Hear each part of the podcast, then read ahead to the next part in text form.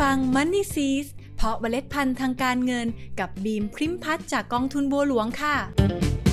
ในช่วงสุดท้ายปลายปีแบบนี้วัยทำงานที่ต้องเสียภาษีน่าจะกำลังคิดคิดอยู่ว่า จะเลือกลงทุนในกองทุน S S F หรือ R M F กองไหนดีนะ และควรจะลงทุนเท่าไหร่ดี เพื่อไม่ให้เกินสิทธิ์ที่เรามี วันนี้บิมจะมาชวนทุกคนคุยเรื่องนี้กันค่ะ วัสดีค่ะ ในวันนี้บิมจะมาชวนทุกคนทบทวนเงื่อนไขในการลงทุนเพื่อลดหย่อนภาษี โดยการลงทุนที่กำลังจะพูดถึงในวันนี้ก็คือกองทุนรวมเพื่อการออม หรือที่เรารู้จักกันดีในชื่อ S S F Super Saving Fund และกองทุนรวมเพื่อการเลี้ยงชีพ หรือ R M F Retirement Mutual Fund นั่นเองค่ะ ซึ่งทั้ง S S F และ R M F นะคะก็อย่างที่เรารู้กันดีค่ะว่า กองทุนทั้งสองประเภทนี้ถูกจัดตั้งมาด้วยเป้าหมายที่ไม่เหมือนกันทำให้มีเงื่อนไขในการลงทุนที่แตกต่างกันไปด้วย นอกจากนี้ในการคำนวณสิทธิ์ลงทุนเพื่อลดหย่อนภาษี ก็ยังมีรายละเอียดของแต่ละประเภทกองทุน ที่เราควรจะต้องทำความเข้าใจให้ดีก่อน เพื่อที่จะได้ไม่พลาดจนเผลอลงทุนเกินสิทธิ์ไป เพราะการลงทุนเกินสิทธิ์นะคะ นอกจากจะนำไปใช้ลดหย่อนภาษีไม่ได้แล้ว เงินลงทุนส่วนที่เกินจากสิทธิ์ที่คำนวณได้ จะต้องถือครองให้ครบตามเงื่อนไข ตามระยะเวลาที่กำหนดเอาไว้ด้วย เพราะถ้าหากขายคืนออกมาก่อน ระบบไม่เข้าใจหรอกนะคะว่าเป็นการขายคืนเงินส่วนที่ลงทุนเกินไป แต่จะคิดว่าเรากำลังทำผิดเงื่อนไขลงทุน นั่นหมายความว่าเงินลงทุนก้อนที่ถูกต้องและอยู่ในเงื่อนไข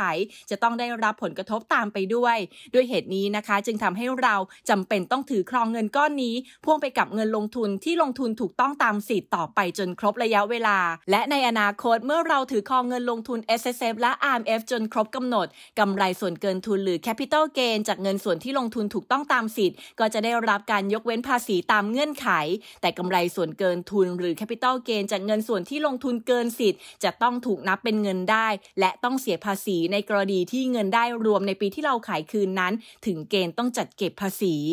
เฮ้อฟังแบบนี้แล้วคงไม่มีใครอยากเป็นแบบนี้ใช่ไหมล่ะคะ อุตส่าห์ถือครองกันมาเป็น 10บสปีจนกำไร แต่ดันต้องมาเสียภาษีจาก Capital Gain นี่แหละค่ะก็เลยเป็นที่มาของการมาทบทวนสิทธิ์ในการลงทุนกันในวันนี้ค่ะ มาเริ่มกันที่กองทุนรวมเพื่อการออม S S F Super Saving Fund กันดีกว่าค่ะ โดยกองทุน S S F นะคะ สามารถลงทุนได้สูงสุด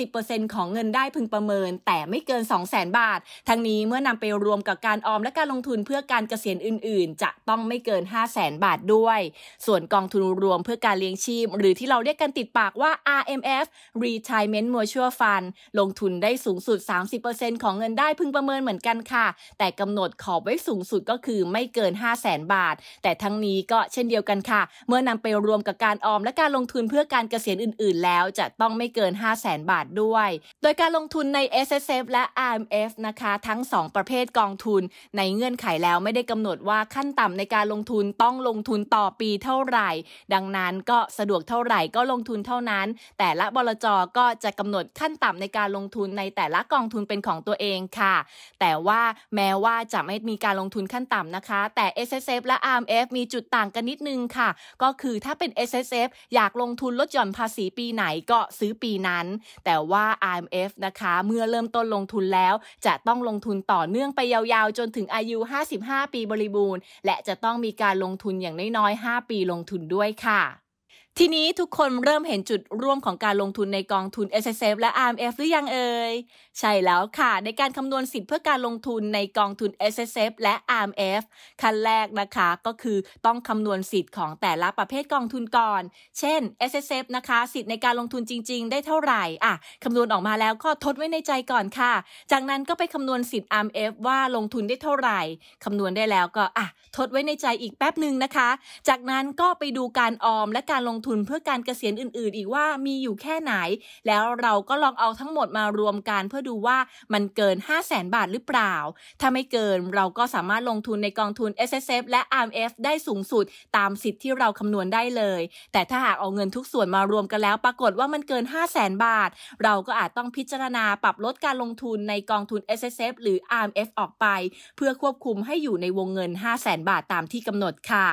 จะเห็นได้ว่าบีมจะแนะนำให้ปรับลดวงเงินลงทุน ในส่วนของกองทุนลดหย่อนภาษี S S F และ R M F ออกไปมากกว่า สาเหตุก็เป็นเพราะว่าการออมและการลงทุนเพื่อการเกษียณอื่น ๆ ที่ถูกนับรวมคำนวณด้วยนั้นนะคะ มักจะเป็นรายการที่ปรับลดไม่ได้ เช่น กองทุนสำรองเลี้ยงชีพ ในส่วนของเราที่เป็นเงินสะสมในปีนั้น เงินลงทุนในส่วนนี้มันก็เป็นรายการที่หักนำไปลงทุนแล้วนะคะ แก้ไขอะไรไม่ได้ นอกจากกองทุนสำรองเลี้ยงชีพก็ยังมีกองทุนรวมเพื่อการออมหรือกอช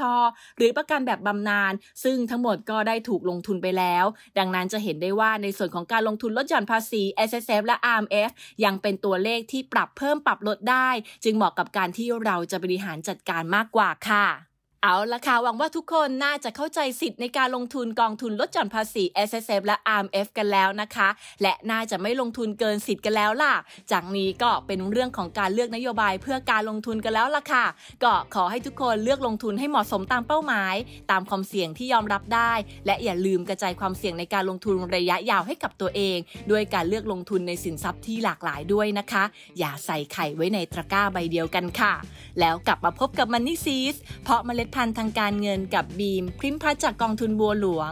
ขอให้เมล็ดพันธุ์การเงินของคุณ เติบโตอย่างสวยงามและยั่งยืนค่ะ